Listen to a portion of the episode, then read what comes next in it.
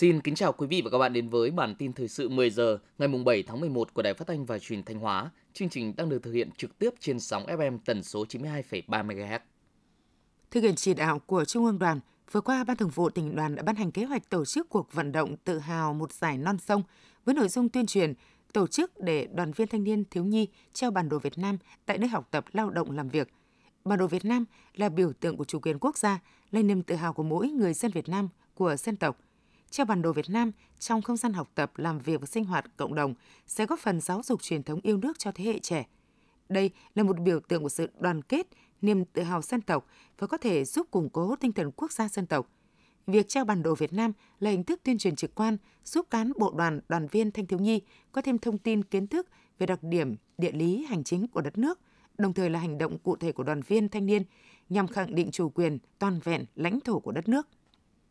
Với sự triển khai quyết liệt đồng bộ hiệu quả từ thành phố đến cơ sở, công tác phát triển tổ chức đảng và đảng viên đảng bộ phố trong năm 2023 đạt nhiều kết quả nổi bật. Từ đầu năm đến nay, Đảng bộ thành phố Thanh Hóa đã thành lập mới được 15 chi bộ trực thuộc Đảng ủy xã phường với tổng số 98 đảng viên, nâng tổng số chi bộ trực thuộc Đảng ủy cơ sở Đảng bộ thành phố lên 690 chi bộ. Các đảng bộ, tri bộ đã cử 1.253 quần chúng ưu tú tham gia các lớp bồi dưỡng nhận thức về Đảng, vượt 17% chỉ tiêu Ban Thường vụ Thành ủy giao. Toàn Đảng bộ thành phố đã kết nạp 735 đảng viên mới, vượt 4% chỉ tiêu Ban Thường vụ Tỉnh ủy giao và đạt 90% chỉ tiêu Ban Thường vụ Thành ủy đề ra. Năm 2023, tốc độ tăng trưởng nông lâm thủy sản của Thanh Hóa ước đạt 3,83%, vượt 0,85% so với kế hoạch. Sản lượng lương thực ổn định ở mức trên 1,55 triệu tấn – rau đậu các loại trên 780.000 tấn, trái cây 350.000 tấn, mía đường trên 950.000 tấn, ngô 180.000 tấn, thịt lợn hơi 168.000 tấn, thịt trâu bò trên 37.000 tấn, thịt gia cầm 68.000 tấn. Trên địa bàn tỉnh, hiện có 36 doanh nghiệp xuất khẩu các sản phẩm nông sản thực phẩm, chủ yếu là các mặt hàng như đường tinh bột sắn, dưa đóng hộp, ớt, lợn sữa, sữa, surimi, bột cá, ngao, hải sản đông lạnh.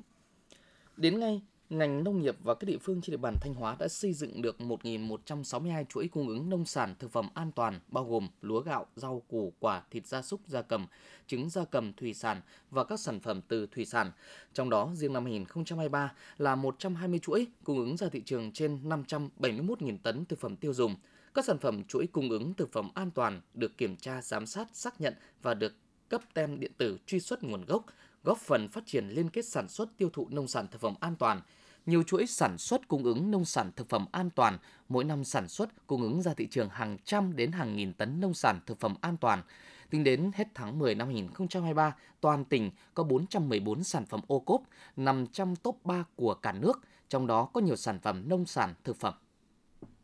Cùng với phát triển các vùng sản xuất nông nghiệp tập trung theo hướng an toàn,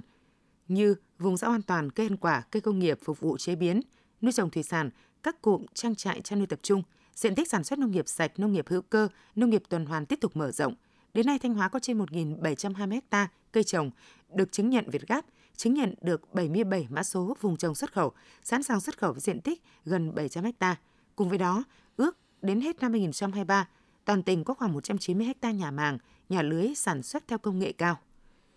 Tiếp theo là phần tin trong nước – Phó Thủ tướng Chính phủ Trần Hồng Hà ký quyết định số 1289 phê duyệt quy hoạch tỉnh Kiên Giang thời kỳ 2021-2030, tầm nhìn đến năm 2050. Quy hoạch đề ra mục tiêu đến năm 2030, Kiên Giang là tỉnh có chất lượng sống cao của vùng đồng bằng sông Cửu Long, là trung tâm kinh tế biển của quốc gia. Các thành phố Rạch Giá, Hà Tiên, Phú Quốc là tam giác phát triển chính của nền kinh tế đô thị, thương mại và dịch vụ hướng biển –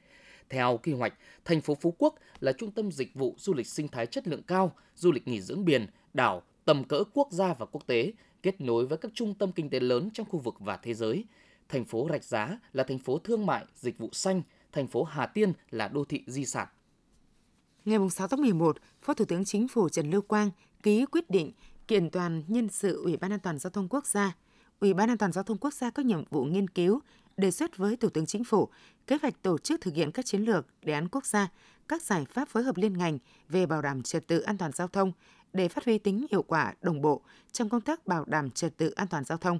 hướng dẫn các bộ ngành, địa phương phối hợp thực hiện sau khi được phê duyệt. Bên cạnh đó, Ủy ban giúp Thủ tướng Chính phủ chỉ đạo điều hành các hoạt động phối hợp giữa các bộ ngành, địa phương để giải quyết, khắc phục hậu quả các vụ tai nạn giao thông đặc biệt nghiêm trọng, các vấn đề đột xuất phức tạp cần tập trung xử lý liên quan đến tình hình trật tự an toàn giao thông trên phạm vi cả nước. Cùng với sự phát triển của đất nước, kết cấu hạ tầng giao thông đường thủy nội địa những năm qua cũng đã được quan tâm phát triển, năng lực vận tải thủy từng bước được nâng cao. Tuy nhiên, việc đăng ký đăng kiểm phương tiện thủy nội địa còn nhiều bất cập. Đây là phát biểu của Thứ trưởng Bộ Giao thông Vận tải tại hội nghị về quản lý nhà nước phương tiện thủy nội địa do Cục Đăng kiểm Việt Nam phối hợp với Cục Đường thủy nội địa Việt Nam tổ chức ngày 6 tháng 11 tại Hà Nội. Từ thực trạng trên, Cục Đăng kiểm Việt Nam, Cục Đường thủy nội địa Việt Nam, các sở thông vận tải, các doanh nghiệp, hiệp hội quan tâm đến việc ra soát các quy định pháp luật hiện hành, các văn bản quy phạm pháp luật để góp ý sửa đổi, bổ sung cho phù hợp với thực tiễn. Cục Phòng vệ Thương mại Bộ Công Thương cho biết, Bộ Thương mại Hoa Kỳ đã chính thức khởi xướng điều tra chống bán phá giá với nhôm đùn ép và các sản phẩm từ nhôm nhập khẩu từ 15 nước vùng lãnh thổ, trong đó có Việt Nam, và điều tra chống trợ cấp với cùng sản phẩm từ bốn nước Indonesia, Mexico, Trung Quốc, Thổ Nhĩ Kỳ. Đáng lưu ý, Việt Nam chỉ bị đề nghị điều tra chống bán phá giá, doanh nghiệp xuất khẩu bị cáo buộc bán phá giá nguyên đơn nêu tên khoảng 14 công ty của Việt Nam. Dự kiến, Bộ Thương mại Hoa Kỳ sẽ ban hành kết luận sơ bộ trong vòng 140 ngày kể từ ngày khởi xướng điều tra vụ việc có thể gia hạn. Cục Bảo vệ Thương mại khuyến nghị Hiệp hội cần tiếp tục thông báo đến các doanh nghiệp sản xuất, xuất khẩu sản phẩm bị cáo buộc để ứng phó xử lý vụ việc. Theo thông tin từ Bộ Công Thương, trong 10 tháng qua, Trung Quốc là thị trường xuất khẩu lớn thứ hai của nước ta với kim ngạch ước đạt 49,5 tỷ đô la Mỹ, tăng 5%. Ở chiều ngược lại, Trung Quốc vẫn là thị trường nhập khẩu lớn nhất của Việt Nam với kim ngạch ước đạt 89,7 tỷ đô la Mỹ. Như vậy, kim ngạch xuất nhập khẩu hai chiều Việt Nam Trung Quốc đã ước đạt hơn 139 tỷ đô la Mỹ sau 10 tháng năm nay. Bộ trưởng Bộ Tài chính cho biết, thời gian qua, việc bán hàng không sao hóa đơn vẫn diễn ra phổ biến, đặc biệt tại các nhà hàng khách sạn, trung tâm thương mại với lý do người mua hàng không yêu cầu.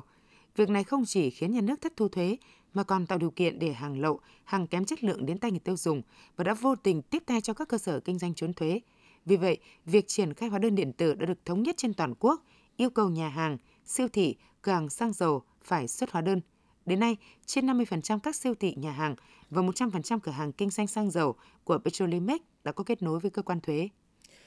Trong tháng 10 năm 2023, Bộ Thông tin và Truyền thông đã yêu cầu Facebook chặn, gỡ bỏ hơn 404 bài viết, một group và 7 tài khoản vi phạm, tỷ lệ 90%. Google gỡ 480 video vi phạm trên YouTube, tỷ lệ 92%. TikTok chặn, gỡ bỏ 53 nội dung vi phạm, tỷ lệ 95%, trong đó xóa 44 tài khoản có nội dung chống phá đảng, nhà nước, bôi nhọ, xúc phạm lãnh tụ. Cục trưởng Cục Phát thanh Truyền hình và Thông tin Điện tử cho biết, từ thông tin của báo chí, Cục đã yêu cầu Facebook ngăn chặn 8 group hướng dẫn tự tử và 43 group hướng dẫn bùng nợ trên mạng xã hội. Theo đó, Cục đã giả quét và phát hiện 8 group chủ đề này với số thành viên lên tới chục nghìn thành viên. Sau khi đơn vị yêu cầu Facebook ngăn chặn, chỉ sau một ngày, Facebook đã xóa những hội nhóm này. Đây là những group có những vi phạm rõ ràng, còn những group còn lại, yếu tố vi phạm chưa rõ ràng nên chưa xử lý. Đồng thời khuyến cáo, nếu phát hiện những thông tin về những group tiêu cực có dấu hiệu vi phạm trên nền tảng mạng xã hội, người dùng và cơ quan báo chí thông tin để xử lý. Mỗi tháng có khoảng 1,5 triệu SIM được các nhà mạng phát hành ra thị trường, khoảng 80% SIM được bán ra từ các đại lý, 20% còn lại được bán từ các kênh chuỗi như các hệ thống cửa hàng điện máy và qua kênh phân phối của chính các nhà mạng. Tuy nhiên, tình trạng SIM rác đang gây nhiều hệ lụy cho xã hội. Trước thực trạng trên, các nhà mạng cam kết với Bộ Thông tin Truyền thông sẽ dừng các đại lý phát triển SIM. Thay vì sử dụng kênh đại lý, các nhà mạng sẽ tập trung vào việc phát triển kênh phân phối của doanh nghiệp mình và những kênh chuỗi có uy tín. Chiều 6 tháng 11, đại diện trường mầm non vườn trẻ thơ Kids Garden Kindergarten Đông Anh, Hà Nội xác nhận vụ việc liên quan đến video xuất hiện trên mạng xã hội Facebook ghi lại cảnh nhiều trẻ em bị nhồi trên chiếc xe ô tô bởi 7 chỗ. Theo đại diện nhà trường, từ trước đến nay, trường có tổ chức cho học sinh đi dã ngoại nhiều lần, đều sử dụng xe ô tô 16 chỗ. Sự việc lần này là sự thiếu sót trong khâu quản lý, tổ chức. Phía nhà trường đã liên hệ toàn bộ phụ huynh có con tham gia buổi dã ngoại, gửi lời xin lỗi chân thành. Liên quan đến sự việc này, đại diện Phòng Giáo dục và Đào tạo huyện Đông Anh đã vào cuộc xác minh thông tin, đồng thời yêu cầu nhà trường viết tường trình vụ việc và sẽ có cách giải quyết hợp lý. Ngày 6 tháng 11, tin từ Công an tỉnh Hải Dương cho biết, cơ quan an ninh điều tra vừa ra quyết định khởi tố vụ án, khởi tố bị can và bắt tạm giam Từ Văn Sinh sinh năm 1995 trú tại xã Hương Sơn, huyện Lạng Giang, tỉnh Bắc Giang về tội tổ chức cho người khác trốn đi nước ngoài. Cơ quan công an khuyến cáo ai là bị hại trong đường dây tổ chức cho người khác trốn đi nước ngoài do đối tượng Từ Văn Sinh thực hiện sớm đến cơ quan công an nơi gần nhất trình báo để được hướng dẫn giải quyết theo quy định của pháp luật. Thông tin vừa rồi cũng đã khép lại chương trình thời sự của Đài Phát thanh Truyền hình Thanh Hóa. Xin kính chào và hẹn gặp lại quý vị và các bạn trong những chương trình sau.